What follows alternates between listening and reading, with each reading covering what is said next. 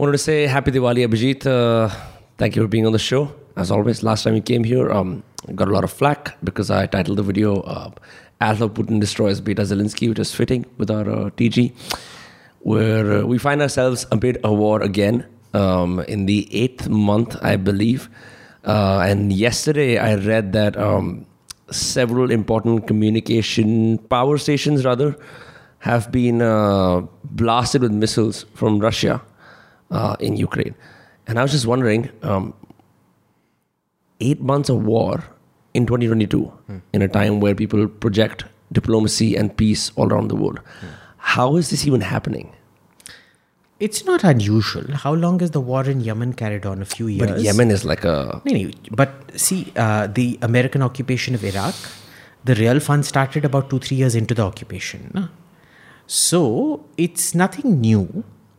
Uh, I think what's. Uh, look, the moment Biden got elected, I knew kuch hone wala hai. I absolutely was convinced that at that time, February mein kuch nahi hoga. Because from everything we were seeing with Russian troops and things like that, the, I mean, the supply lines, the logistics, everything was absolute crap. Which is kind of proven right. I mean, look at the bashing that Russian troops have taken. The third issue has been key what the hell is Putin thinking?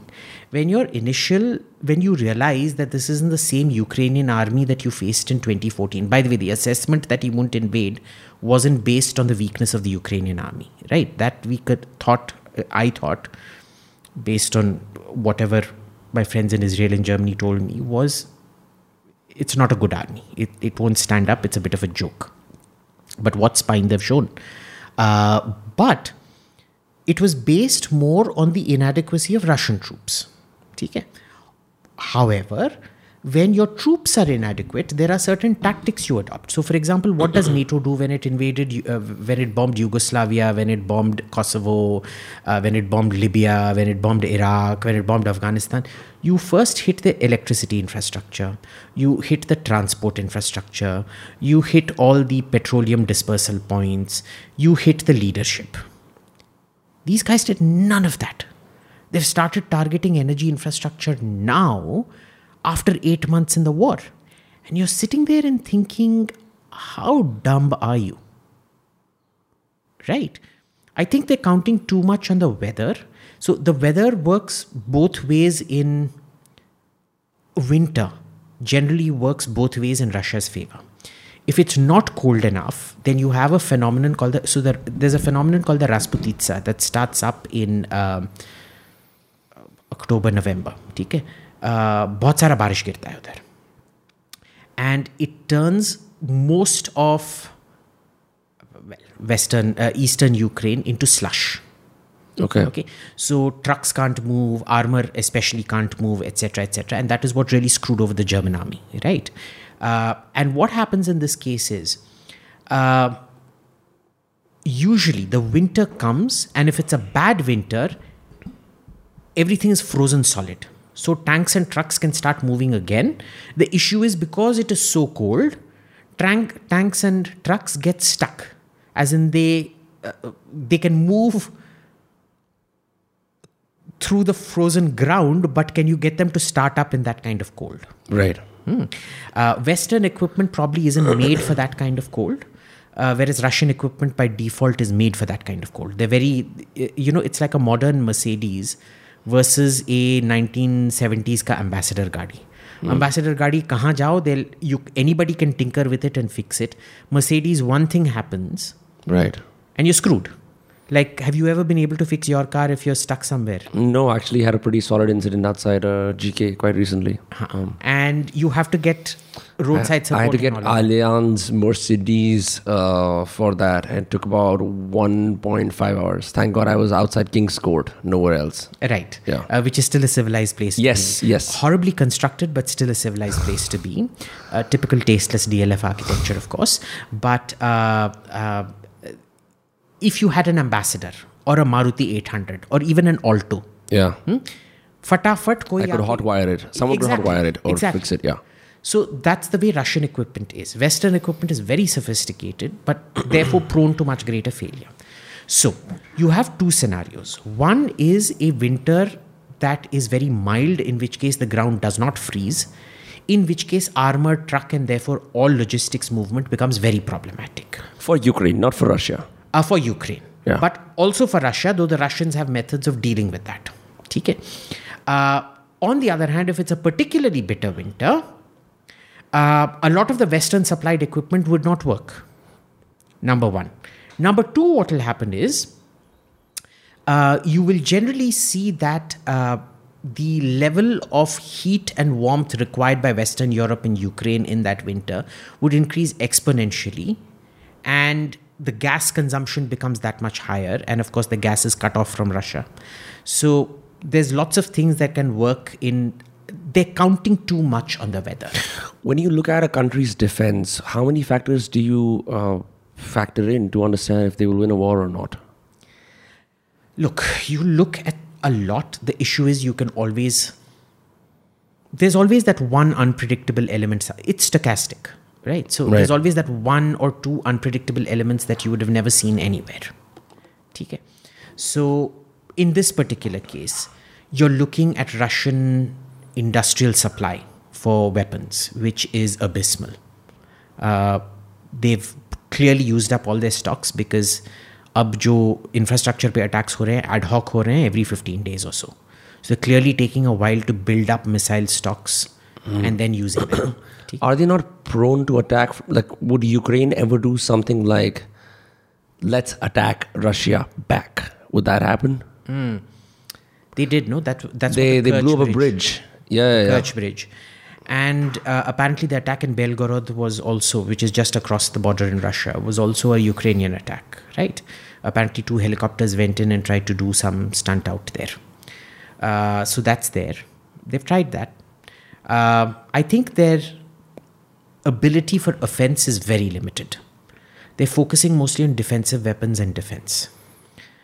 But there's see, there's leadership. Even the best army, if you've got a bad leader, you're screwed. You think Zelensky is incompetent to lead an army? No, but I think Putin is getting increasingly incompetent. You had a different point of view when we first met. Clearly, that's why I said increasingly incompetent. Yeah. So what is happening? Is he does he feel himself boxed in?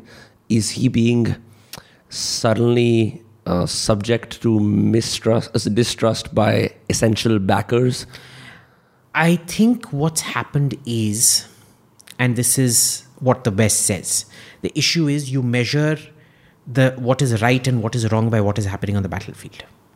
Now, here the problem is uh, you see the missiles aren't landing where they should. The targeting is extremely bad. Like I said, why did you take eight months to target critical infrastructure, which would have disproportionately reduced the number of Russian casualties since day one? Right. did not. Uh, second, I think the issue is he he was only listening to information that he wanted to listen to. Nobody had the guts to tell him the truth. Okay, the emperor has no clothes. Exactly. I suspect, and this is what the West has been saying for a long time.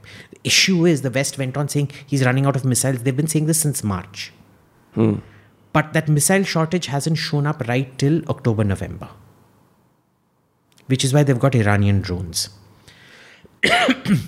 Iranian drones two faced problem. They can only carry about 50, 50 to 70 kgs of warhead, which isn't a very big explosion. Okay? Uh, to take out big energy infrastructure, you need 400, 500 kg warheads. Where are those warheads? We don't know. Uh, on the other hand, it's very effective in the sense that it saturates enemy air defenses. They have to focus on shooting down essentially flying flying grenades is a bit of an understatement, but assume in the overall scheme of things, a flying grenade requires an enormous amount of investment from their uh, air defenses. So it's a great way of eroding somebody's air defenses. Um, do I think Russia will get its act together? Yes, but again, this is a.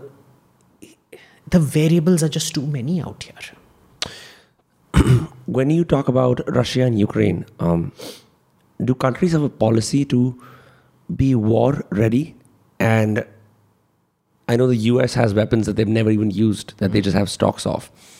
But are they now uh, getting into the kind of uh, stocks for war that they might have like reserved for years. What I'm trying to say is, India never really goes to war, but I'm sure India has lots of weapons that it keeps for war to, in case something happens.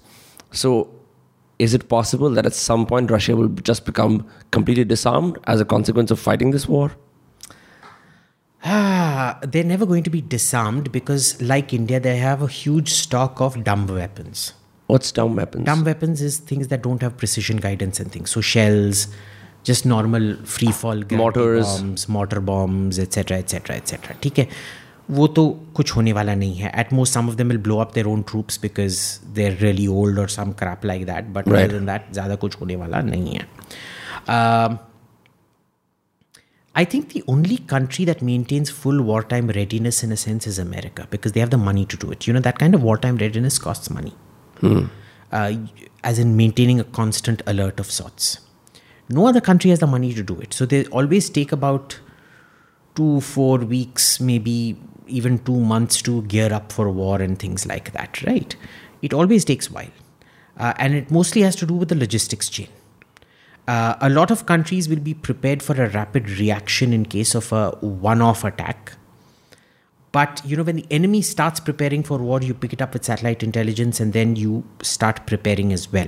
So, hmm. satellite intelligence and general intelligence capacities are allow it for armies to be cheaper that they don't have to be in peak readiness at all times. Hmm. Whereas America feels it needs to intervene At all times. at all times. Hmm. So it doesn't keep all its uh, military, part of the military. Yeah. So, what could be some of the reasons for waging a war still eight months into constant bombing and shelling and um, gunfights? Is this, like we discussed last time, Putin has a dream to reunify the old Soviet Union that he once uh, saw when he was a kid? will he make that happen and and at this point in 8 months does he not have people essentially stopping him is he really so strong and powerful that peop countries can't stop him He's got nuclear. He's got the s- largest arsenal of nuclear weapons in the world in the world. more than the US Yes. Yes. यार पर ये तो हमेशा हम सुनते रहते हैं nuclear war होगा it never happens Mm, you never, never say never. so i mean last time that happened you you remember what happened in japan right that was the last time that nuclear weapons were And you ever know used what in the world Japan's mistake was? Japan didn't have nuclear weapons. uh, if two countries have nuclear weapons, kuch nahi hoga. But if one country does not, and um, it really depends on who Putin is prioritizing. Russia does not tolerate we- leaders who lose wars. It does not tolerate weak leaders. like strongmen uh, it, it would much rather prefer a murderous psycho victorious leader than a kind loser historically so you look historically you know uh, who was catherine's husband? Tsar peter or paul? Uh, complete weakling gave up all of russia's victories on the battlefield. Uh, they immediately staged a coup. His own wife staged a coup had him killed and took over as what? Yeah, yeah, yeah. And which is why her son could never forgive his mother for killing his father. And after he became the czar when she died, he passed the law banning women from the throne. Before that, Russia had had more female rulers than it had male rulers, right? So there was. Uh, uh, uh, Zarina Elisaveta, there was Zarina Anna, there was Zarina Katrina, and I think there was another Katrina who was uh, uh, Tsar Peter the Great's wife. Uh, it had four Zarinas, ruling Zarinas, not uh, you know queen consorts. So uh, ये सब चक्कर हुआ है. Then you've had um, Lenin got shot through the head. Uh, that bullet never dislodged. I mean, he wasn't killed because he signed the Treaty of Brest-Litovsk and crap like that. Uh, you had uh, इसके खिलाफ तो coup होके and then Gorbachev lost all power. right Medvedev, after he screwed up in Libya, allowing the Libya sanctions to go through, he's never been back in power ever again, and he's treated like a second-grade entity even within Russia. ठीक है? Uh, they are very, very. They do not accept failure. On the other hand, even nasty leaders, uh, Tsar Nicholas, the entire family got shot. Uh, nasty leaders, psycho leaders, uh, will be celebrated. Ivan the Terrible. Uh, ruled to a ripe old age, even though he was called terrible for a reason. No. Uh, Stalin, best example. I think Stalin killed more Russians than the German army did. Nobody removed him from power. Have you read The Dictator's Handbook? Yeah. You have? Yeah. It's a wonderful book. It's a wonderful book. I've just been reading it. It's it's changed what I think about politics completely. I don't think about countries anymore. I think about people who want to be in power Yeah. uh, forever. And I remember reading about Robert Mugabe. That guy was on to something. God, I don't know if he was. Okay, so Stalin did a lot of good. Okay, Robert Mugabe did a lot of shit. of course. Of course, Stalin did a huge amount of shit as well. But then he did industrialize Russia. He did defeat Germany. Right. Uh, and remember, Russia defeated Germany. It wasn't the Star Spangled Banner that was hoisted atop the Reichstag. It was the, um, uh, you know, the uh, Russian banner of victory, the crescent and the uh, uh, hammer and the sickle. Uh, the um, uh, Mugabe, on the other hand, took a stable, prosperous agrarian economy and turned it to pure shit. He could have gone the Botswana way. And you know, Botswana has been an extremely. Botswana has what about ten, fourteen thousand dollars. It's a pretty prosperous country. They have a, I think I have a friend who went to a UN peacekeeping mission there once, or like a UN medical mission, something like that. medical mission because yeah, they're yeah. quite rich in Botswana. Huh? Okay. Uh, you could do the Botswana model that Namibia adopted. They're completely non-controversial and they're doing a good job with Namibia. Seychelles and Mauritius are the two other African countries that are very rich. Uh, he could have gone that way. He did not. Because the ZANU PF was a very, very nasty party. And you know, even during the war, uh, the War of Liberation, they used, they brought North Korean mercenaries over, mm, not, well, North Korean troops over to kill entire villages at a time. Right. So it, it wasn't a very nice. Uh, um, uh, if you take banks, do क्या good किया credit, क्या bad किया debit. Stalin would still has two huge achievements: industrializing a unindustrializable uh, country and defeating probably the most advanced industrial power at that point of time. What does Mugabe have to his credit? Yeah, I'm not uh, celebrating at all. I'm just saying, when I was reading the book, we could use that premise where staying in power and not caring about the goodness or the good of the population becomes more important. Using that premise, can we apply it to the two countries at war right now, U- Ukraine and Russia, where it becomes less about what is good for the populace in terms of policy, in terms of uh, decisions, in terms of like uh, like uh, whatever you do, but more about how can I stay in office as long as possible. So Putin, I don't think it's about the office. He genuinely believes that NATO is a threat. I mean, uh, you know, And he, he's in. so He's, for him, it is the good of the people. He's not looking to stay in office. It is about the good of the people. For him. For Zelensky, I think it's very different. He's completely taken in by his uh, uh, celebrity and all of that. Because he's posing for what? Vogue magazine and shit like that? now he's still doing that? Karto raha i mean you look at that documentary that came out he's got Ozwald Boateng to uh, couturier his seemingly casual uh, olive green fatigues yes like to show that. that. he is in a state of war. I always like when leaders change their appearances to mark the season that the country is in. It's such a it's such a wonderful you know America thrives on assholes who condomize their population condomize. condomize make turn turn their people into condoms Okay, um, yeah as in use and throw okay, um, I mean, you don't reuse a condom, do you? of course. So, yeah. never, never. And some people might might be some fetish or kink of somebody. But anyway, um, you look at puppet leaders, Ahmad Chalabi, who they wanted to install as their puppet in Iraq. Total fraud. Uh, Zelensky, who could easily accept, he could have just said, "We're not joining NATO." You think someone else is controlling him? You think he does? He's not See, independent. America, America doesn't do mind. uh, They don't do that kind of control as we understand it. It's more this sort of validation circle and celebrity and making you a global leader. And tell me, what leader of Ukraine? Nobody would have known the president of Ukraine over the last 20, 30 years. But everybody now knows Zelensky's name. Yeah, it would be a country known for escorts and good software. That's it. Exactly. Uh, but today everybody knows Zelensky's name. Yeah. Ghani. Who knew a leader of Afghanistan till Ghani? Uh, Ashraf Ghani or Karzai. So you think that the Karzai winning Time Best Dressed Ma- Man of the Year award, Man of the Year award. You know, he won Best Dressed Man of the Year award. You know that, no? I did not know it until now. Yeah. Karzai won that. So you're saying that what America does by allying with people, even softly though, uh, is it gives them a PR makeover that is that puts them on the global map. Exactly. It it plays to their and it's a gravy train.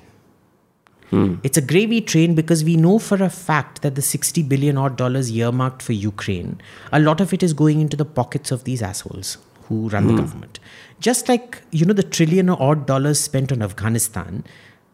I've been to Afghanistan. I can tell you there's nothing even remotely close to it worth a trillion dollars out there. My uh, Delhi municipal, South Delhi municipal corporation budget, which is uh, not even a billion dollars, it'll be a few tens of millions of dollars, is better maintained than trillion dollar investment Afghanistan. Uh, all the money went into the pockets of Afghan leaders. All the money went into the pocket of Iraqi leaders. All the money went into the pocket of uh, Libyan factions and shit like that. Nothing actually goes down to the people. So it's financial incentivization, it's the validation incentivization, it's the globalization and celebratization of uh, things which makes you buy their propaganda line over the needs of your people. You want to be their poster boy, their newest project. It's like it's like Hollywood uh, giving rise to a new starlet if you sign up It's, the it's studio. very addictive. It's very, very addictive. Uh, take Rana Ayub. Uh, there's a, you know, today Wire published their retraction of the full uh, meta story. I don't know what that story is.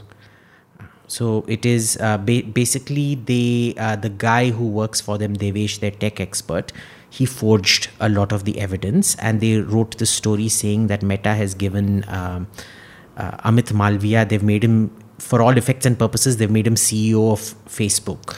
Oh right, there was a story that said that Amit Malviya can press a button and you will be banned, something like that. Yeah, yeah, yeah. So इसमें क्या हुआ कि uh, that entire story it turns out this fellow manipulated the uh, evidence. Yeah. He had done this before in the Tek Fog. He never got caught. Uh, Tek Fog was done between him and another guy called Ayushman Kaul from some outlet called Logically AI. There's nothing AI about it. It's one more fraud outlet. Uh, and the basis of both story was, bro, I've seen it. Believe me. Right. But because the Tek Fog story did not get called out, this guy thought he could get away with another complete fabrication Right and he decided to do this story. Now, the problem out here was uh, किस context में बात lost my we were talking you were talking about Rana Ayub right oh. now here they got called out because they took on somebody who was huge as opposed to Tek Fog who is a pithy little company that nobody's ever heard about Rana Ayub what happened was uh, I got directed to this because somebody had quote tweeted the Wire's official retraction. This lady's name is Mira Kamdar. She was on the New York uh, Times's uh, uh, editorial board. And she's saying, kudos to Wire for dealing with this in an exemplary way. Now, Mira Kamdar, if you go to her Twitter li- timeline, is one of the biggest supporters of Rana Ayub. And I'm sitting and going, this is a woman who is literally applauding journalism, fact free journalism, for which Rana Ayub has never produced a single shred of evidence, applauding The Wire for actually doing something, at least Wire held itself to account. No? Okay, it took a lot of coercion or whatever and browbeating. Right, but they saved their credibility. They saved, well, I don't know if the.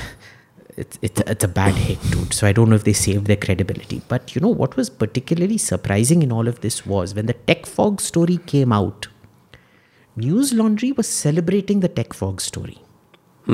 So they did a interview with the same Devesh and Ayushman duo, uh, where these two were saying, "Bro, trust me, bro. I know. I've seen it. Uh, he hacked my uh, uh, phone. Uh, he hacked my WhatsApp in front of me, and I was like, oh, teri maa ki, uh, whatever. No evidence given. Hmm? Just screenshots, just like this one. Newslaundry celebrated that story. But you look at any Facebook panel, there's a congruity between where Newslaundry gets invited to get platformed and shit like that. Okay. So you look at all the people who, from the left, who called out Wire, it was only because Facebook ke paas paisa hai. And it shows you that these people who called out basically have no, uh, uh, their only master is money. Uh, be it Pranesh Prakash or uh, uh, Newslaundry, they were all Tek Fog ke t- uh, time, they were literally jizzing in their pants. Mm-hmm. Suddenly, kya hua? And Facebook gives a lot of money. Facebook, there's ev- every tech event in Delhi. Facebook is a sponsor because there's a big gravy train to go around shutting up any discussion. I want to ask you this because your name is obviously like a hit on YouTube, right? And I've been noticing something very interesting. I was speaking to Kushal about this also. I don't know if it's the ties with the central government, but for some reason, Facebook, especially YouTube, hmm. Really, really incentivize Hindu centric content over anything that is remotely uh, not that. They do what anything that is like uh, Abhijit Iyer Mitra destroys liberals, like stuff like that, right? I hate those It destroy. It all no, it always it always incentivizes how to be a better Hindu, how to be a better Sanatani. There's this. I do not know if it's genuine interest or there's a resurgence. It could be in the circles that you um, occupy.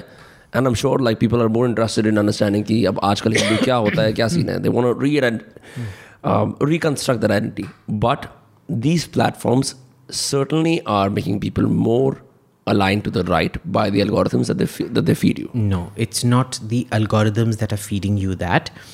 It is basically going to where demand is. Now, had it been any one platform, I would have said शायद skewed है. ठीक है So, for example, uh, who are the two TV channels that have the highest rating? Times Now and Republic. Okay. Okay.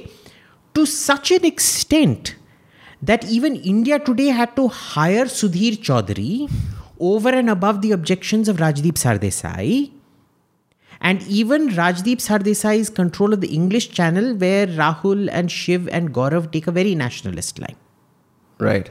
Okay, why is that happening? You're saying this has nothing to do with. No, no. Let me show you what the pattern Okay. is. So clearly, if because India Today was running lots of stories saying ye ratings fake hai and they were supporting Arnab Goswami going to jail for fixing the ratings and all that shit. You remember that?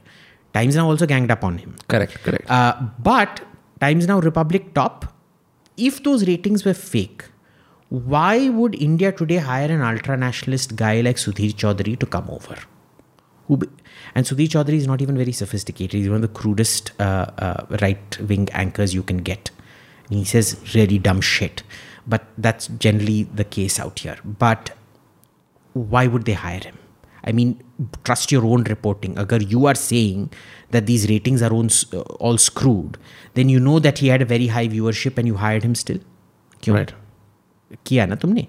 Uh, then Sudhir Chaudhary's rating should have also been crap. They should have been unreal. नहीं तुमने hire किया number one number two you look at newspapers left wing newspapers की आजकल readership ही क्या है? Newspapers पढ़ता ही कौन है आजकल? Not even just even then readership है ही what is left wing newspaper what would you call like Hindu, Telegraph. The Mint Uh, the Mint isn't even remotely left wing. No they very business business oriented. Uh, they're quite free market oriented. I mean, I don't agree with a lot of things they say, but that's a different matter. They don't. Uh, they don't have any pronounced ideological bias, but the Hindu has a very pronounced ideological bias. The uh, uh, Telegraph has a very, very anti-government bias. Why aren't they commercial successes?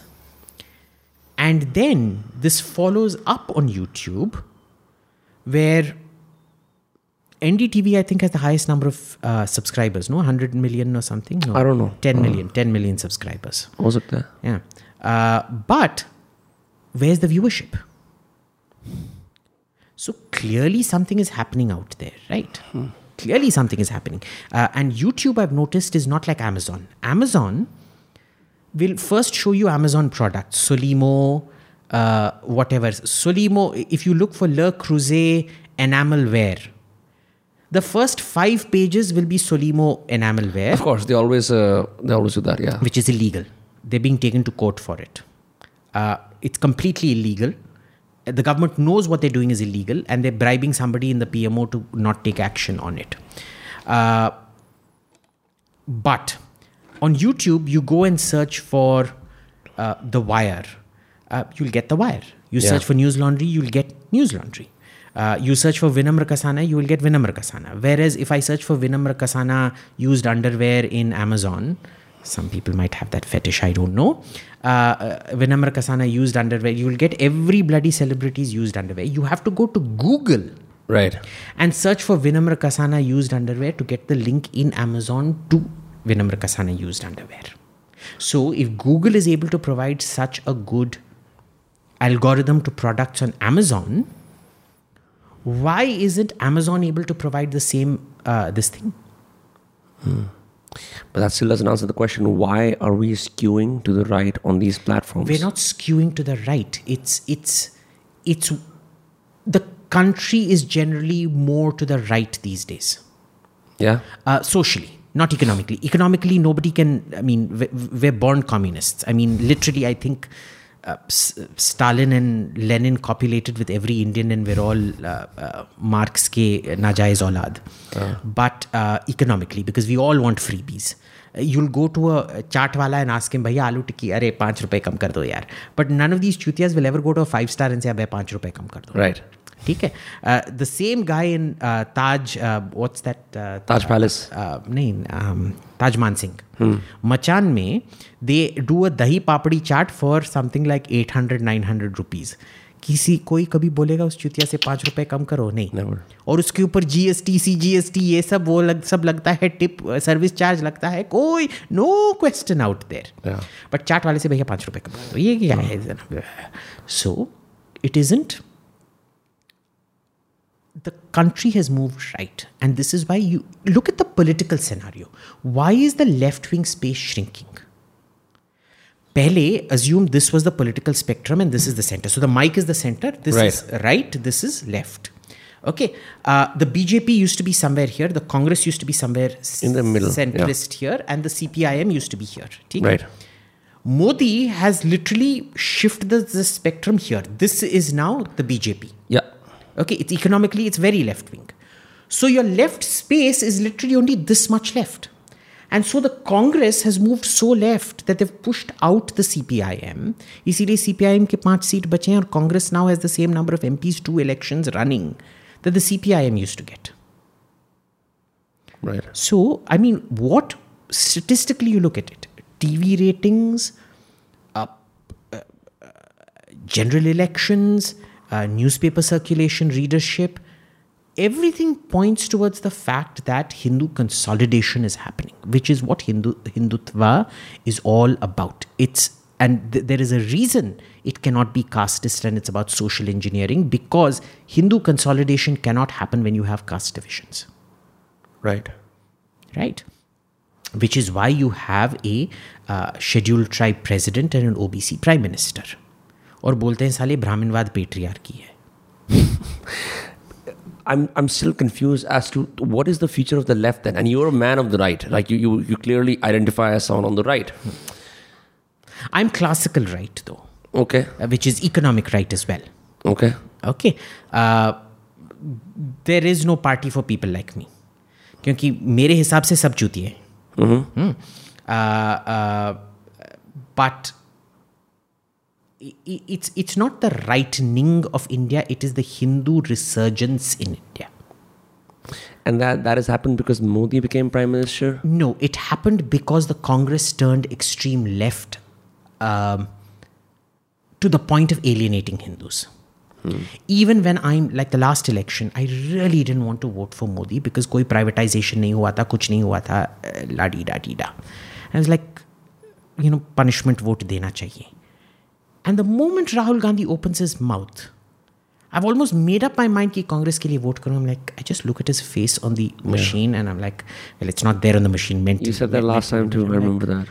BJP. I mean, hold your nose and vote for the BJP, but vote for the BJP. Yeah.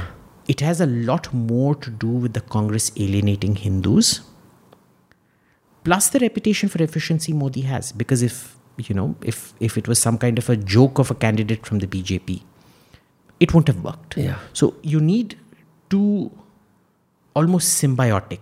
The success of one has to be balanced by the incompetence and clum- clumsiness of the other. What is the um, there's very uh, funny videos uh, of uh, our external affairs affairs minister uh, that uh, go live on YouTube every now and then, like uh, uh, you know S S Jaishankar, that's his name, right? S Jaishankar is right, right? Um, it's like Jaishankar Sigma grind said, where he's giving like a witty response to someone abroad, and then they just uh, burst in uh, uh, laughter or like a celebratory kind of style. Would it happen if in Manmohan Singh's era? Would it happen in in a time when, say, the PM was not as strong? Why are we seeing like a strong India? Diplomatically where like this minister suddenly has a lot more like the office seems fuller uh, you actually saw a lot of these statements come out when Nehru was the prime minister. Uh, you also had a lot of this glib talk when Shashi Tharoor was deputy foreign minister. Glib talk does not a foreign policy make. Krishna Menon and Nehru were complete bloody failures. Krishna Menon, as our ambassador to the UN, was famous for his acerbic wit you read some of the stuff he says, uh, uh, it's like dhada dhad dhada dhad. It's like uh, Javed Miandad hitting sixes. Sorry, that's the only. Uh, that's okay i, I I remember know. the reference yeah Uh, it shows my age. I don't even know who the new cricket. I do, can't name a single single member of the um, uh, uh, current cricket team and all that shit. Um, Shashi Tharoor, he used to make very very glib remarks. A foreign policy is not about glib remarks. A foreign policy is actually very boring stuff that happens in the background. It's about your representatives abroad making a lot of contacts and connections. First of all, we're understaffed in there. It needs to be seven, eight times the size that it currently is. Uh, making calm, calculated assessments, constantly being in touch with political forces, writing back those reports, processing that policy at home, and doing things. The glib remarks are the icing on the cake. Mm-hmm. In India, generally, glib remarks have been a sign that there is no cake. It's a, a thing of icing, and Krishna Menon, our UN ambassador, and Jawaharlal Nehru is the classic example of that. Now, uh, at that time, India's economy was tanking. Here, the one good thing we have going for us is the economy is actually very reasonably managed. Probably we haven't taken the risks and done all the liberalization we should have, but it's not badly managed. right ठीक है it's a bit of status को but ठीक है जो है सो है that helps you a lot a lot of the glibness. This glibness didn't exist uh, when uh, ukraine got invaded four five months back uh, six months what eight months Eight back. months back, yeah. at that time there was absolute paralysis. Do you remember that? There were no statements coming out of the foreign office. Yeah then once the saudis and uh, all of them started putting pressure on america on the uh, gas and shit like that when world food prices even before the saudis saudis is only in the last month or so when the wo- world food prices started shooting up The talking points of the West were if you do uh, uh, business with Russia, you're my enemy. Right. George Bush, remember, you're either with us or against us It wasn't stated in the same way because of the historical baggage of that particular term, but effectively that was the message that was being given to everybody. तब तो हम सब चुचुंदर की तरह खींच करके जाके you'll sc- uh, scurry away and hide. After it was realized that, y- you know, the West made the mistake of thinking that a small economy like Russia, which is a smaller economy than ours, cannot have such a disproportionate influence on the world. But it did. They didn't account for that. Why? Because it was not just gas, it was lots of rare uh, earths and special minerals and metals that come out of Siberia and shit like that, and global supply chains. They had also pissed off the Emiratis and the Saudis at around about the same time. Trump never pissed off the Saudis.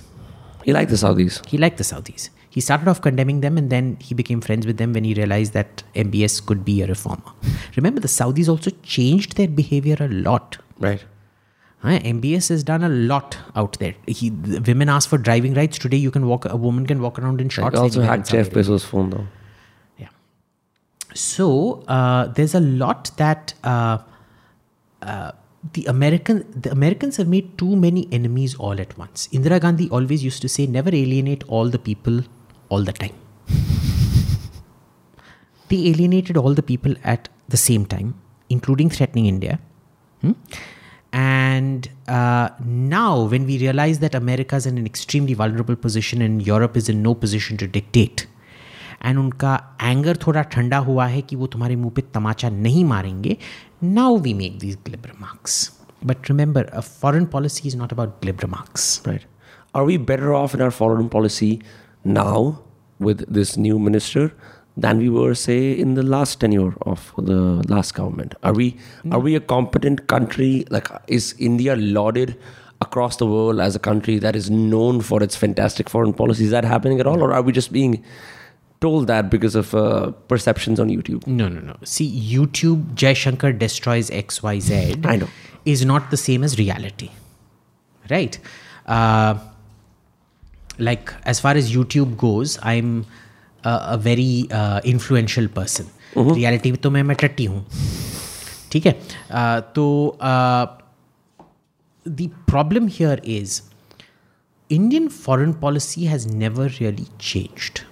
Uh, the general view of Indian foreign policy since Nehru times is uh, it is a failure compensation policy, which because India is never able to rapidly industrialize, like say Japan or Germany rebuilding, or China actually developing, or Malaysia actually developing, or Singapore actually developing, not redeveloping, has substituted a lot of mumbo jumbo and petulance for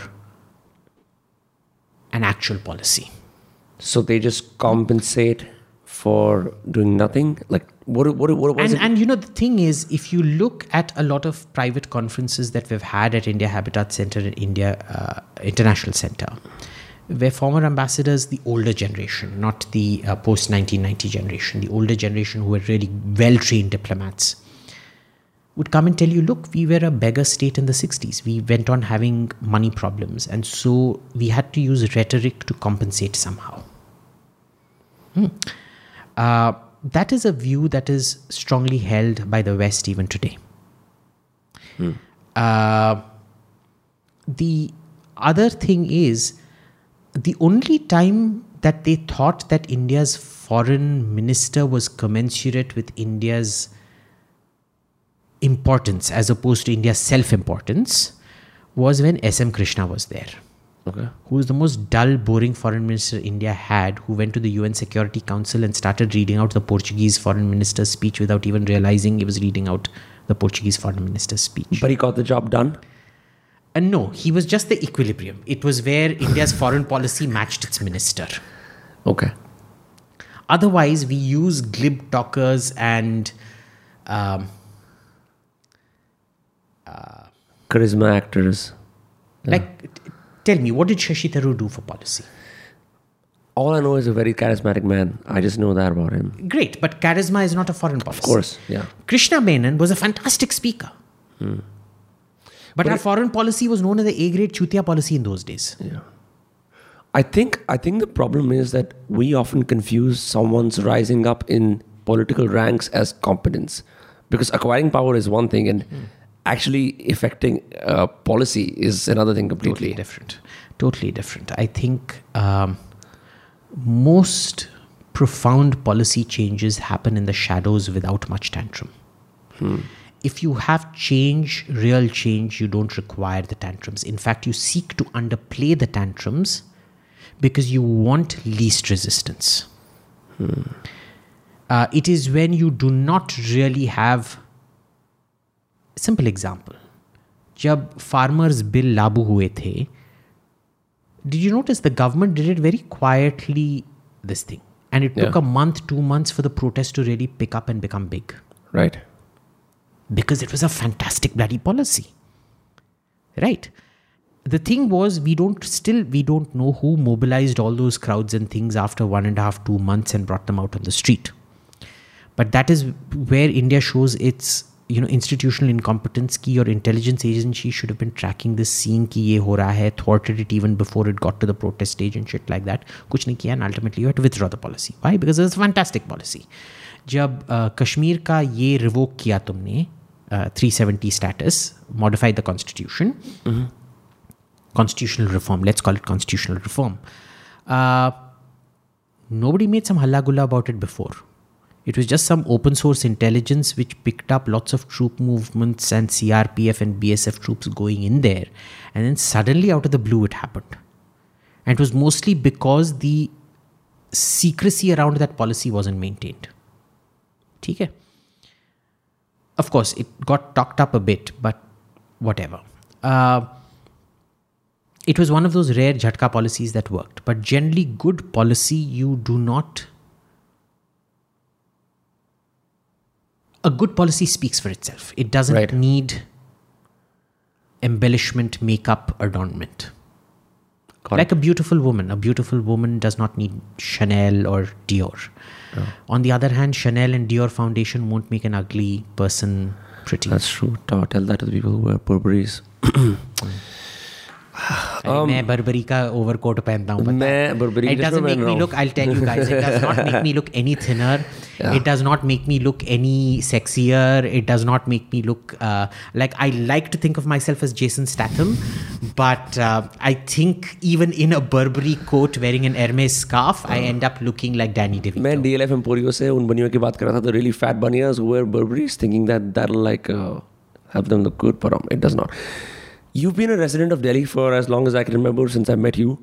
Um, and Arvind Kejriwal has been making moves nationally the, in, in a way that he hasn't done since he first got to power. Like, you know, his uh, deputy was almost arrested. Now they're uh, trying to get Gujarat, Himachal Pradesh, other states. For the first time, there's, based on the little I know, ki maybe could he like become a threat to Modi in the next few years or no? i doubt that very much Why is that? Uh, first, uh, not in this election, maybe in the next election, we'll get to know better. Uh, this election, what I suspect is going to happen is that BJP is going to win Gujarat with a huge margin because the vote is going to be split between the AAP and the Congress. Uh, Congress वाले तो campaign ही नहीं कर रहे हैं उनका जो clown Prince है वो कर्नाटक में है and what he is doing in Karnataka when there is an election in Gujarat no buddy knows ठीक है the Patidars have bin completely wooed back by the BJP, so they've all shifted back to the BJP en masse, plus the vote splits between AAP and Congress. What the Congress walas on the ground there are telling me is after this election, the party will just cease to exist like it ceased to exist in Punjab. 40% will go to the BJP, 60% will go to AAP. So you will have, you will probably, not this government, but maybe the next government, uh, five years down the line तो अभी क्या 2023 है वो election कब है गुजरात में इस no साल है या अगले साल है I have no idea. Anyway, five years down the line, uh, you may see an AAP government simply because fatigue is set in because at that point the BJP would have ruled for 35, 40 years. Right. The anti unbro- incumbency unbroken, will yeah. happen, yeah. Unbroken. The tussle is between the TMC and the uh, um, uh, AAP to see who breaks the linguistic barrier. Hmm. Uh, TMC has been trying Tripura, which is still not a breaking of the linguistic barrier because Tripura is Bengali speaking. Right. It's that part of Hindu speaking East Bengal that was overwhelmingly Hindu and given to India. ठीक है ना?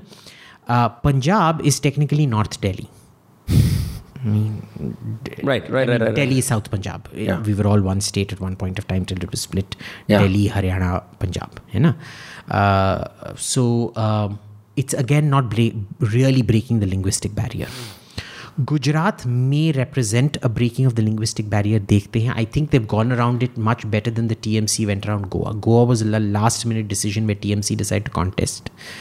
पता नहीं क्या क्या जोकरों को लेके उधर contest किया. Uh, unheard of people, unknown people on the Goa ground. was a very weird. When I when the elections were happening, I was there. Oh, इतनी सारी अ- अजीब अजीब स्टाइल की कोलिशंस मैंने वहां पे देखी थी कि हर तरह की पार्टी लड़ाई कर रही थी गोवा के अंदर Yeah. And why would they connect to Mamta Banerjee out of the blue? Made no sense because you're literally traveling from the east to the west Yeah. to fight an election based on what? Based on what? You don't understand the idiom, you don't understand the nuance, you don't Yeah. understand anything out there, but you're still going there to fight the election. Uh, so that, I, I think, see, generally, if you look at the Hindi belt, Gujarat, I would say, is more tied into the Hindi belt. I mean, Gujarati is almost mutually intelligible with Hindi. And Right. when we go to Gujarat, if they speak Gujarati, you can more or less understand what they're saying, right? Uh, so it's like Tamil and Malayalam in that sense.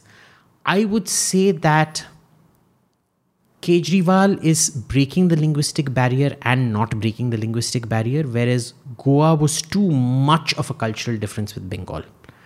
Uh, they estimated that they could put a lot of money power into a small state, but they didn't estimate for how culturally different it was going to be. Right. I also find that the smaller the election, the toughly contested it is. Yeah. You know, because there's like a lot of people fighting for a small piece of land and they go all in on that.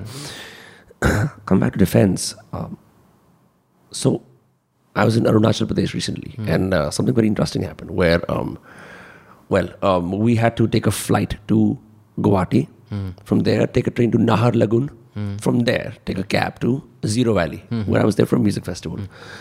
I was wondering why I couldn't really just fly to Arunachal Pradesh like most people can. And it turned out that it's a no fly zone, right? And I was wondering if you could help me understand why do we have a no fly zone in, in there? Okay. Number one. Second, some people in the camp were discussing this uh, theory that Arunachal Pradesh has a weird time zone. That it's apparently like one and a half hours earlier or, or uh, before, uh, after, because वहाँ पे शाम जल्दी हो जाती थी. And they're like, if the government accepts that, they will have to accept that, you know, this is not all one India, one GMT 530. That'll be a problem. Okay. So, you know, Chi- China is much longer, th- uh, wider than India, and it still has one time zone. So, at the same time where the sun is rising over the part of China that borders Korea, 5,000 kilometers to the east, the time is the same in Tibet, in, in Western Tibet. They accept that. They accept that. Um, I think India is one of those countries, again, where it's not such a big problem. Okay. Uh, so uh, yeah, I accept. Uh, ki it's weird that you like by five o'clock the entire sun is up. Sometimes at four o'clock the sun is correct up and in your face. Start work at four a.m. okay. Yeah. There are workarounds to it. This is so I'll answer this. This is the second part of your question first. Right. It's not that strange. Should we have different time zones? Yeah, sure, you should. Mm. Uh, It, it is what it is. It's not such a big deal. So, for example, in Bangladesh, it's very surprising. Here in India, सब 9 बजे is office time और सब technically 11 बजे ही पहुंचते हैं office में. Right. Hmm. In Bangladesh, everybody is at work by 6:37. Do you know that? AM. Yeah, the jam period is between 6:30 and 7:30. Sometimes extending up to 8. Is it a country that sleeps really early? Uh, yeah, uh, it sleeps early, it ge- gets up early. There's nothing to do. Wow. So, yeah. Okay. Uh, China wakes up early, sleeps early. Hmm? Uh, but Bangladesh was where I noticed this the most. So this isn't a big issue. The Right. roads, part one of your question, is the big issue. Now that has a very good reason to it. See, we, uh, the more technologically progressed you become, you start focusing less on ground forces and focus more on air forces, which can change the war much more decisively than ground forces can. Right. So, a focus on the army is called ground centrism, and a focus on the air forces is called air centrism. India is slowly moving towards air centrism, not completely, but slowly. यानी कि पहले जब हमारा ये हुआ था पाकिस्तान के खिलाफ वो सर्जिकल स्ट्राइक था on the ground ground troops went in uri and things like that but the second strike that happened we went in for aircraft and dropped a bomb in pakistan proper not even in pakistan occupied kashmir Right. and now, I'll tell you why that's important. It's it's an indicator. Again, lots of markers to this. If you are a army, Thal Sena, if you build a road here, hmm, so assume neighbour वाली जो fat aunty है ना तू तो गुज्जर है वो तेरी Jat aunty है दैट यू हेट ये तो बोलते रहते हैं। हाँ गेंडी की तरह है। तो गेंडी Jat aunty wants to come here you dig up the entire road from here to her house so that मोटी आंटी है she will sink in the mud right won't be able to come it's like a moat that you would build around her castle या exactly ठीक है? You don't want to simplify the enemy's logistics for them so you do not build roads you do not make transportation easy because if it is tough for you it is equally tough for the enemy in fact tougher for the enemy because at least you know the terrain they do not know the terrain Right. This is not the way an air planner thinks. An air planner thinks diametrically differently. They are like, bhai, build the road. Because when you build the road, opposite Gandhi auntie, right now she has about 60 meters of garden to come through. Right And I have to keep re aiming, re aiming from left to right so far. But if you build a little garden path that is just like uh, It's easier for me to. sh- I am putting Bomb her them. where I want. I just keep the focus here and I shoot her when she comes. Hmm. And air planners love infrastructure because it gives you targets to bomb. Right.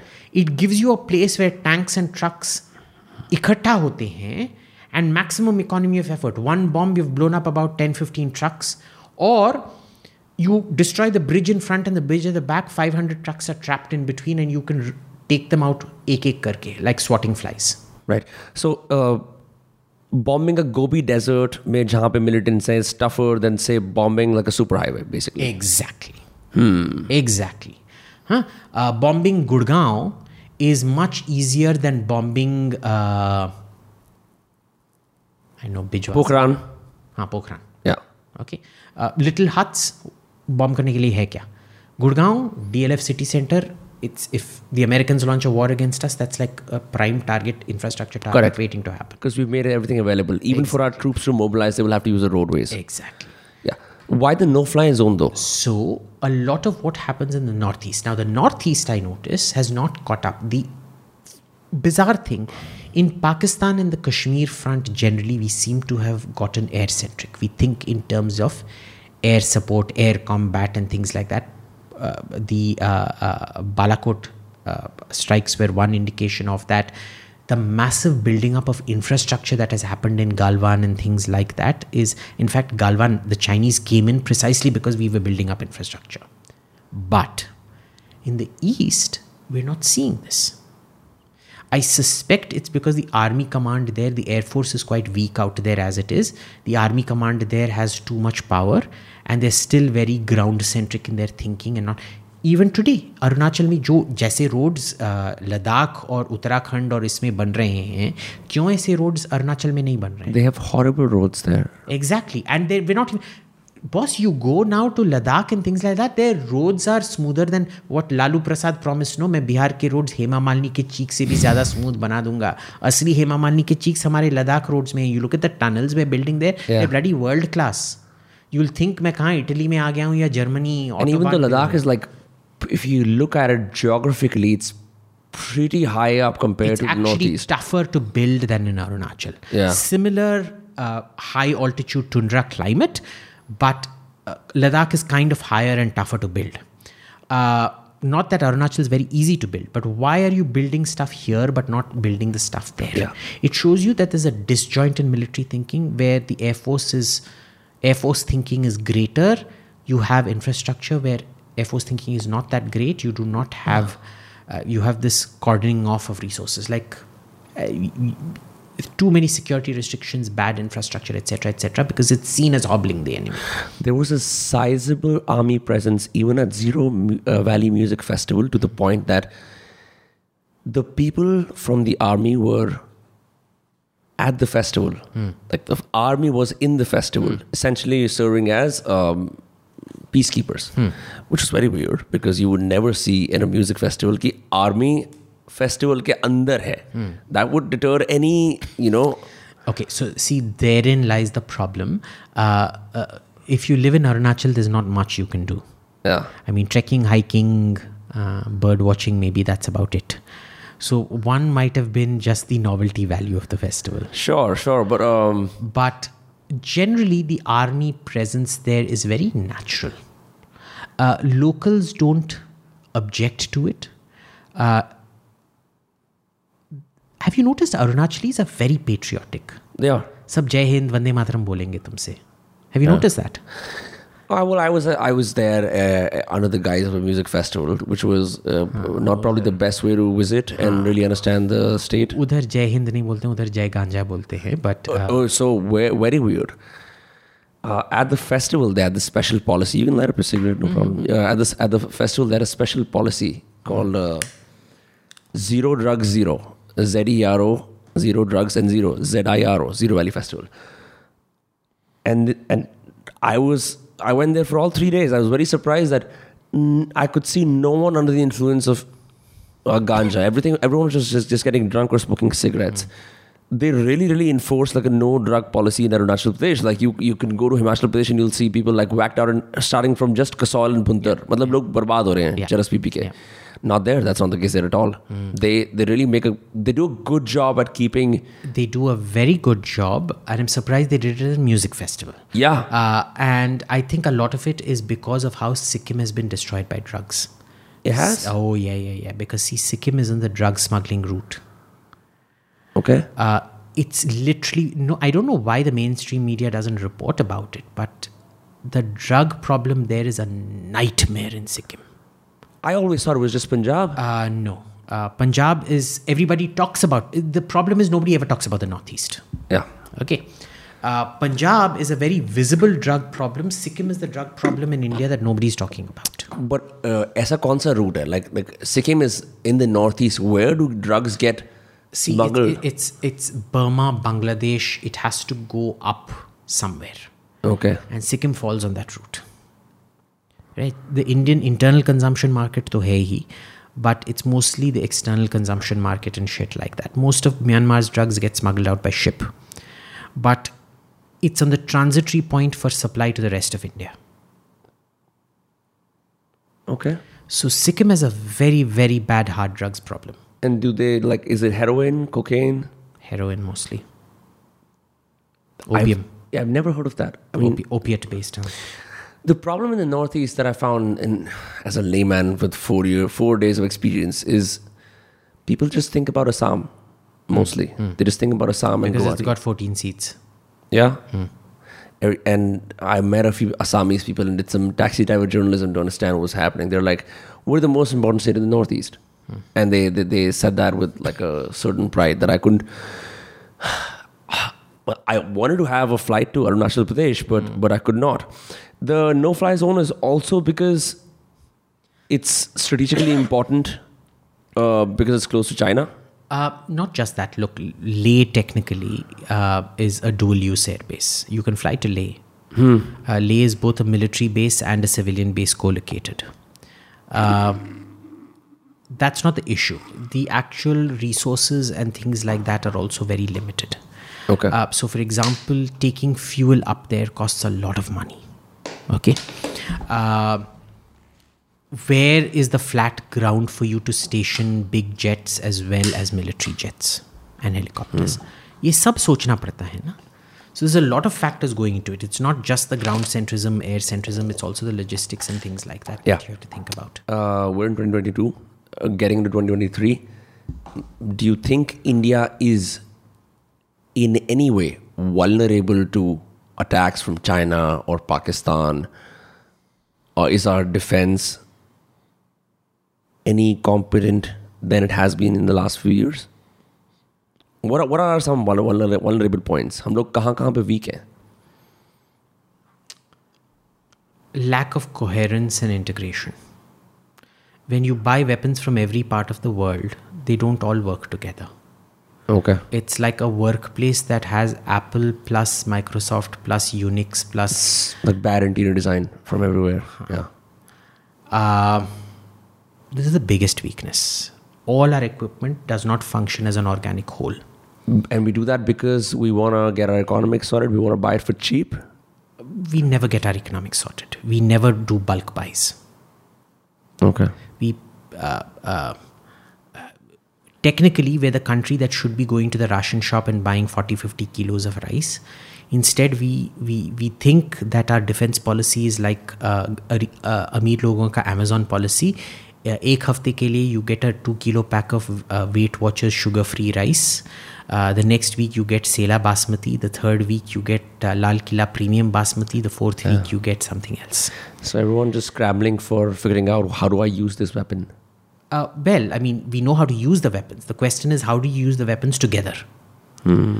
Assume that you've bought these four kinds of rice over these last four weeks और हर चीज़ में एक एक मुट्ठी भरा है guest आ जाते हैं उनके लिए बिरयानी बनाना है घर में और कुछ नहीं है जल्दी से मटर जीरा का पुलाव बनाओ one cup sugar water rice, one cup kacha basmati, one cup sela basmati, one cup. Uh, it's a bad dish together, yeah. Uh, yeah, it's a terrible dish together. Uh, this is our biggest problem, number one. Number two is the variance in thinking. Uh, the variance in thinking is the Air Force is on its own trip, the Navy is on its own trip, the Army is on its own trip. Uh, the Army wants theaterization, the Air Force very correctly says, by theaters apply. Theaters don't apply to the Air Force, where you can swing literally within minutes from the China front. The same plane can drop off bombs on China and then 15 minutes later, flying at supersonic speed, drop off bombs on Pakistan. What is theaterization? Like a Big Bang style of doing the- things? Theater is there will be one military command dealing with Pakistan, there will be one military command dealing with China, there will be one military command dealing with the peninsula. Hmm. And they're like, boss, for the ground, that makes sense because to shift equipment from one to the other, yeah, yeah, yeah. you can't use tanks up in the mountains. It's infantry based, either it's armor based. But planes, they go everywhere. The logic of it doesn't make sense. Right. You can Right. be sitting in Delhi and command a plane to run across international borders, but you can't be a So- so military leader. Yeah. literally the rafale can possibly within about i haven't measured the exact distance but about within about 30 40 minutes it can be bombing chinese positions in arunachal in arunachal in the east and then it can bomb across the border in uh, jaisalmer a- area in rajasthan within about 35 40 minutes That's insane. yeah. Uh, taking out two completely different targets. Here, it will be uh, in Arunachal, it will be taking out a small concentration of Chinese troops hidden under trees. And it will fly within 35 40 minutes without having to refuel, without having to put down, uh, uh, uh, get new weapons. Uh, because it's it can carry many different kinds of weapons at the same time. Go to uh, uh, uh, uh, the Jaisalmer salient and take out tanks. Okay. Uh, the army can't do that. Uh, and naturally so, because it's different equipment, different logistics, different training, different everything. The Navy is on this thing कि हमको aircraft carrier चाहिए, aircraft carrier चाहिए, aircraft carrier चाहिए.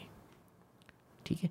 And every frigate class that they build, they only buy three or four. Now imagine a country like America, hmm, the preeminent superpower, they have had only one class of destroyer called the Arleigh They wanted to replace it with something called the Zumwalt, but it huge cost overrun, so they went back to the Arleigh So they have 50, 60 destroyers, all of the exact same kind, which they keep upgrading.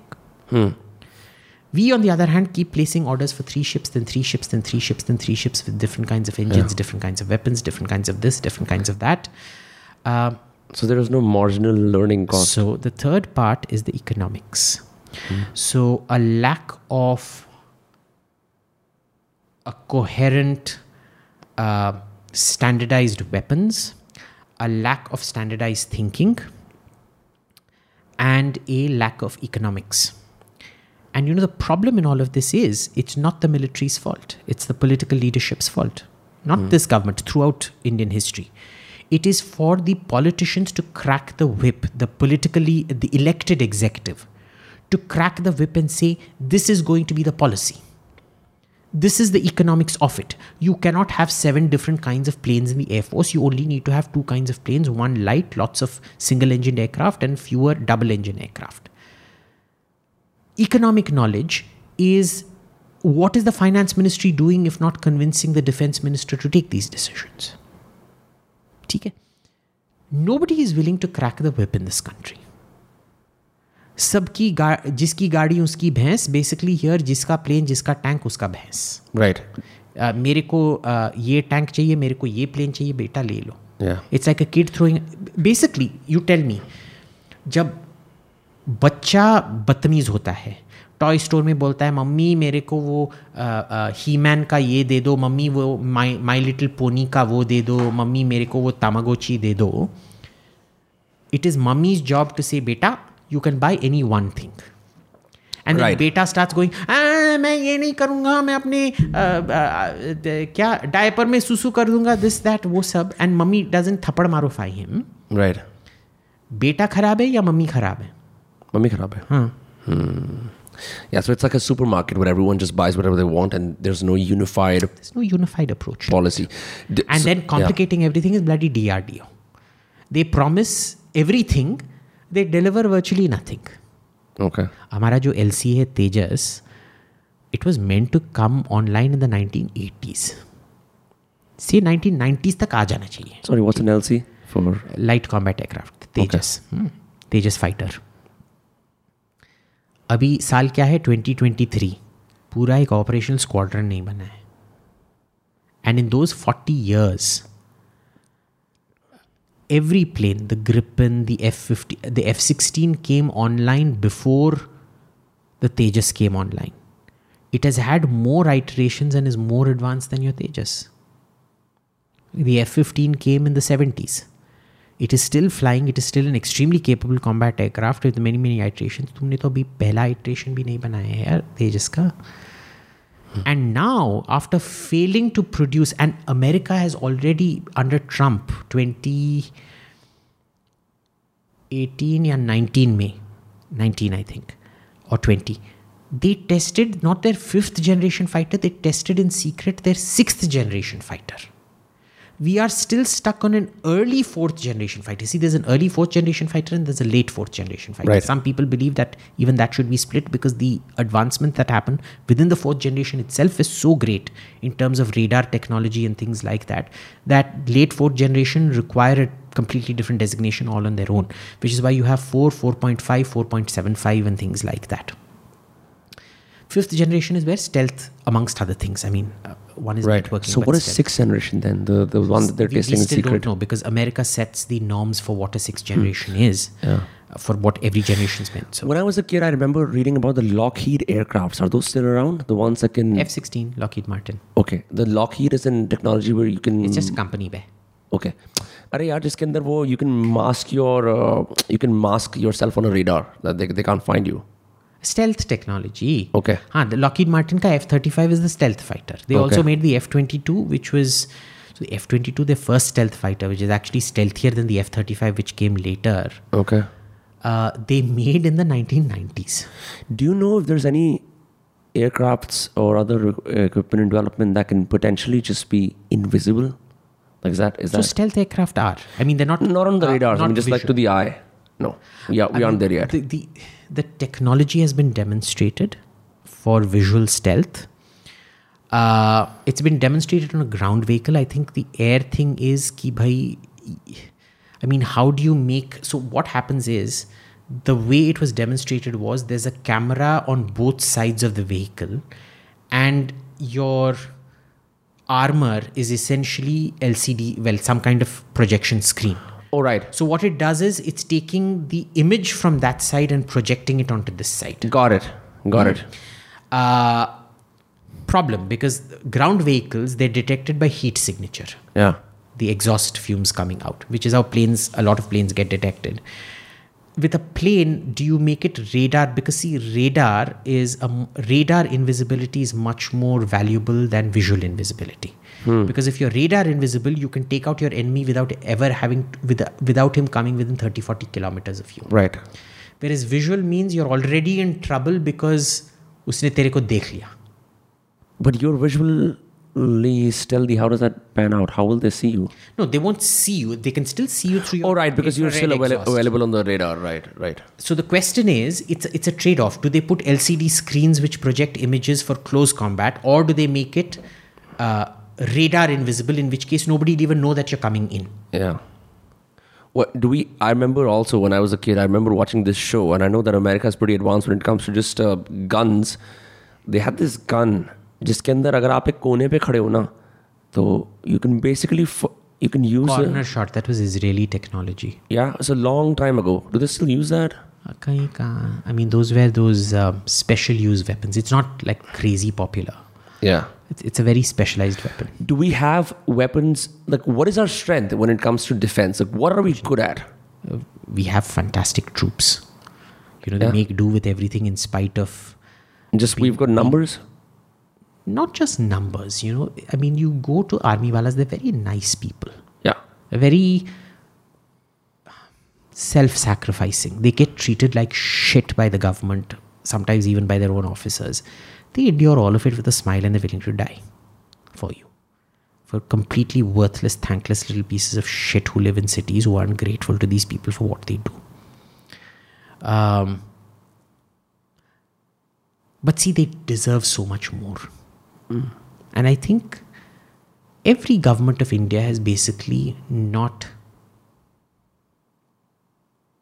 served them the way they deserve. It's just what it is. Got it. And so, you know, slogans aren't a substitute. Like I told you, glib talk is not a foreign policy. Slogans aren't a substitute for uh, improving the, you know, the life and workload and protection and duty of care you have. You know, the biggest person being let down by your lack of executive decision on sorting out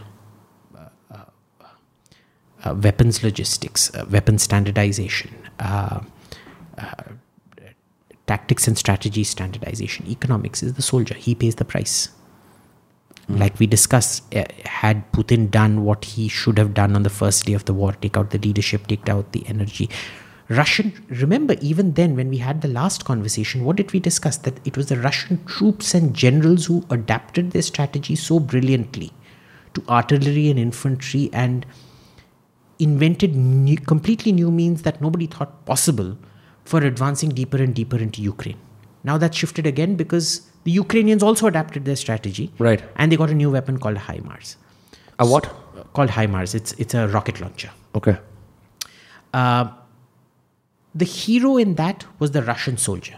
The hero in this, uh, in, again, once the tide turned, is the Ukrainian soldier. ये नौबत ना आती अगर Putin ने पहले दिन को ही if he had ordered a NATO style campaign against Ukraine. Hmm. But he was stuck in this bhaichara bhaichara nonsense. with Ukraine? With Ukraine. Still. Still, despite waging even a war. now, even now, even now, even now. So you're saying he's fighting a stunted war, he's fighting handicapped? Basically, he's fighting in Ukraine the way the IPKF fought in Sri Lanka. One hand tied behind the back. Hmm. So he's not going full full assault. He's go boss. The Russians get nasty when they want to get nasty. This this is nowhere near. This is nowhere near. Dude, I thought that 8 months of war chal raha. They're going pretty nasty. But you're saying that he's still tied by some diplomatic sanctions. Yeah. Because he still wants to rule this country, no? He yeah, still wants to unify He, he genuinely believes that they're the same people. Yeah. Right. Uh, he still wants the legitimacy of those people. How, how do you gain legitimacy if you, uh, offer people that you decide to kill off? Yeah. it's the same in india the troops compensate for so many failures of leadership demonstrated both at the higher military and especially at the political level I want to talk about, before we end things, I want to talk about something that just happened in the UK a few days ago. Dude, I was very excited कि अरे वाह UK के अंदर एक ऋषि सुनाक जैसा बंदा आएगा I mean he was going to go जैसे hard बोला था ना नहीं आएगा हाँ he was going to go hard on Indians because he would have to show cause, you know, and whatnot. Then this woman came, no one knew about her. It's like, okay, great, another status quo choice, just like Joe Biden. I was like, fine, boring old UK. Then the country started imploding left and right. And like, she was this person who was supposed to get UK moving. That was the slogan, right? And yesterday I was just watching a few like documentaries to try to understand ki hua kya uske. Her own party did not trust her, and this is the first time I saw conservative MPs saying bro. We don't trust her. It's like this kind of infighting. Like it, it doesn't happen in India. If you don't toe the party See, line, there are consequences to be paid. Yeah, that's because India is a primitive democracy. Yeah, uh, the leader is everything. Yeah, okay.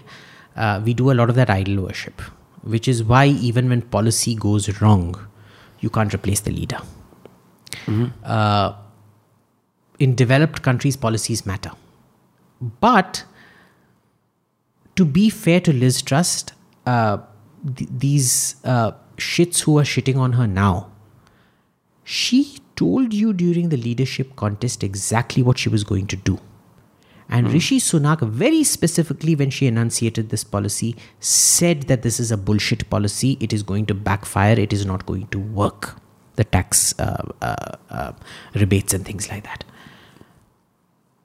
Knowing that full well, you still voted for her as the leadership candidate. क्यों किया?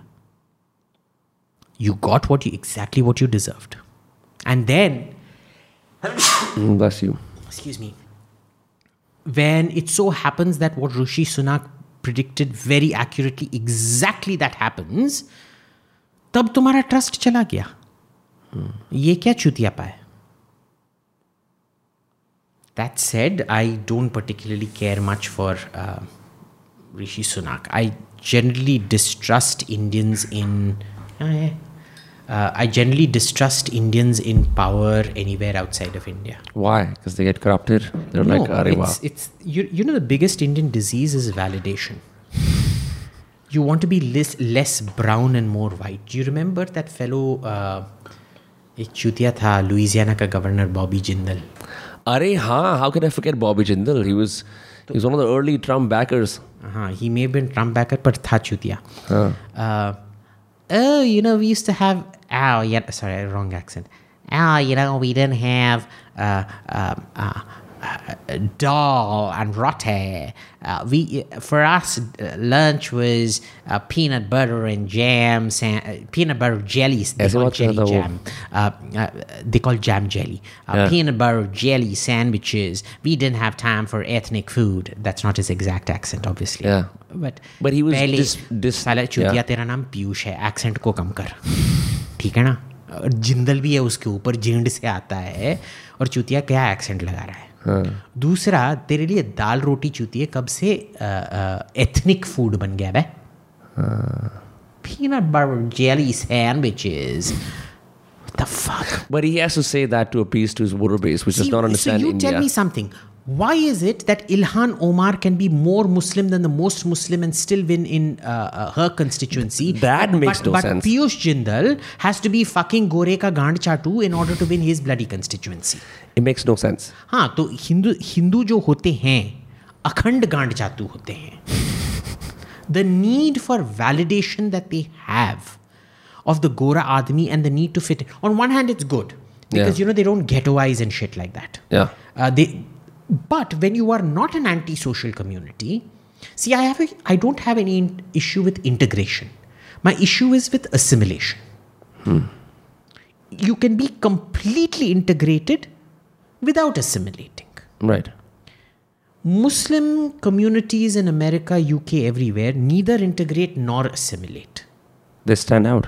They stand out uh, in the worst possible way sometimes. But is that is that really a fair assessment? Hindu Because- communities, uh, I suspect because of our white skin bias, want nothing better than to have a Gora Damad and become white. yeah. Okay, they want to, the worst kind of woke trash that you get in the Bay Area are Indians. They're more woke than the most woke Gora that you'll get. Right. But they're also equally conservative when it matters. ऐसी बात भी नहीं है. Who?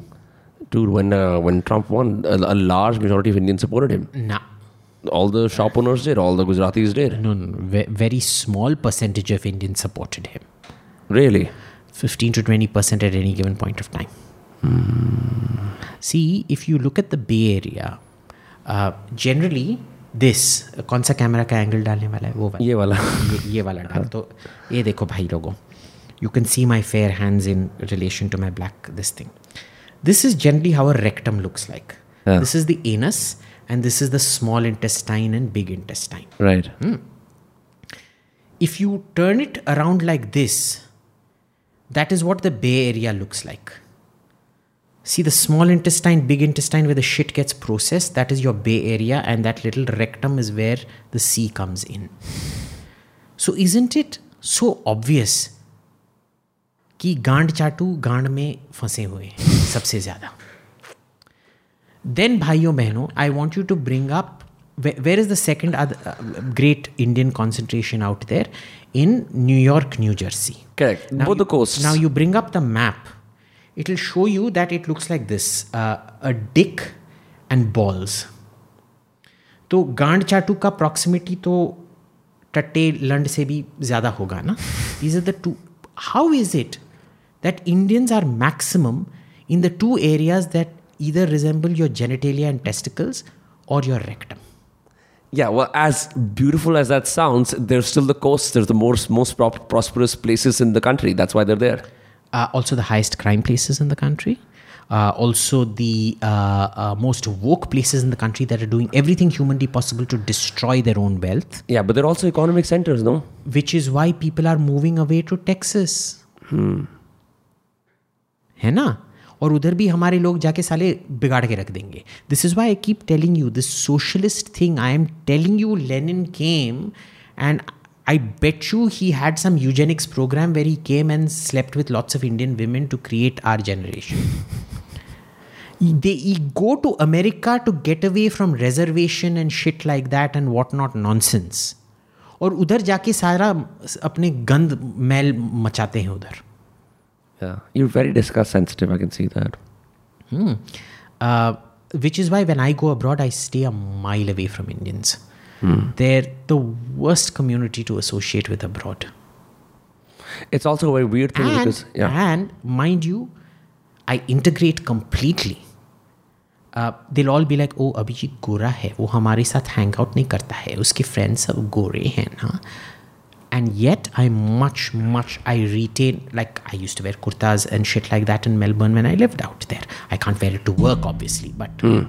outside of work when I'm roaming around kurta pajama में जाऊँगा. When I go abroad, even now, I mean you've seen me in Iran, in Uzbekistan, in Yeah. uh, even Europe uh, where I go for formal meetings. I only wear kurta pajama with a uh, uh, jacket, uh, Nehru jacket on top to um, ठंडा होता है ना office में and shit like that Right. That ये लोग सब कुछ पहनेंगे Uh, but they have huge social problems making friends with the locals. Uh, पर इस सब में मैं गोरा uh, uh, ये हूँ। Right I can integrate without assimilating because I understand what those concept mean I don't have those inferiority complexes इन लोगों को बहुत चाहिए मेरा गोरा दोस्त होना चाहिए। होता नहीं है। Indians aren't very open about it. Africans are very open about it. I remember going to one um, Nigerian minister. कोई अबूजा में ये था कॉन्फ्रेंस था हम सब गए थे so it was a multi national conference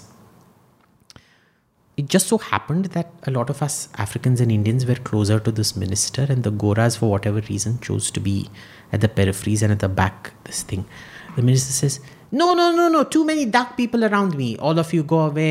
Calm down. Uh, I want more white people." He said it exactly like that. I want more white people around me. He, I respect because he's honest. these people they think what the minister verbalized they don't dare verbalize it Right. तो चूतिए हैं और डरपोक भी हैं That is true. My experience in the US has taught me one thing where um, I met a lot of ABCDs and uh, सब कुछ करते थे भांगड़ा चलाते थे गरबा करते थे सब कुछ they would do all these activities but they would have a very hard time saying hey man I don't have white friends मेरे को बड़ी दिक्कत होती है I kind of feel like they live a very second class existence why do you think that is? Why is it that, say, somebody like me who would cook Indian food all the time at home, but knew the basic tricks of cooking Indian food in a kitchen so that it didn't stink up the entire fucking house, uh, and wear Indian clothes or be very, very Indian, had only Gora friends, whereas it's it's the issue is about social compatibility. It's not about your ethnicity. It's not about your way of life. Yeah. Okay. You can still be very, very Indian and have Gora friends. Not that having Gora, I don't judge my friends. The Based one on thing how I was clear, the, no, I was a racist out there in that I did not want Indian friends. Yeah. I am happy to have Pakistani friends, Bangladeshi friends, Sri Lankan friends, uh, but not Indian friends because I have enough of India back home. Right. Right? I want to discover other cultures, other people's food, other people's. Uh, for me, everything's a discovery process. Right?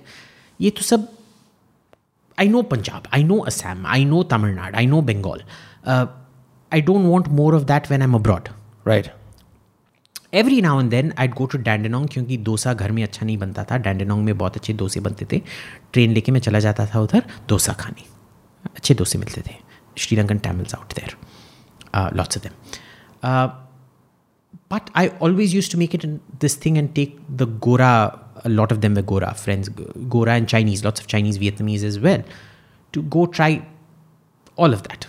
So why is it my ethnicity? I used to go to Durga Puja out there. I used to go to wherever I could get good Indian food because getting उन दिनों में I don't know how it is now but उन दिनों में Australia में Indian खाना काफ़ी की तरह होता था अमेरिका में भी थोड़ा वह होता है the crap that you get in restaurants right but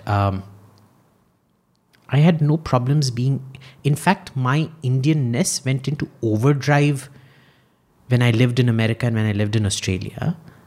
Uh, precisely because I was missing home and I wanted more of home in a sense. Yeah. Uh, You know, it accentuates your Indianness. in That always sense. happens. You listen to more But Hindi you know, music. the funny thing was, no, I didn't listen to Hindi music. Thankfully, that was one thing I never did. You listen to opera. You're like a big opera guy, right? Huh. So my music tastes don't change, but here you crave Italian food. When you're there, you crave Indian food. That's just life. That's life.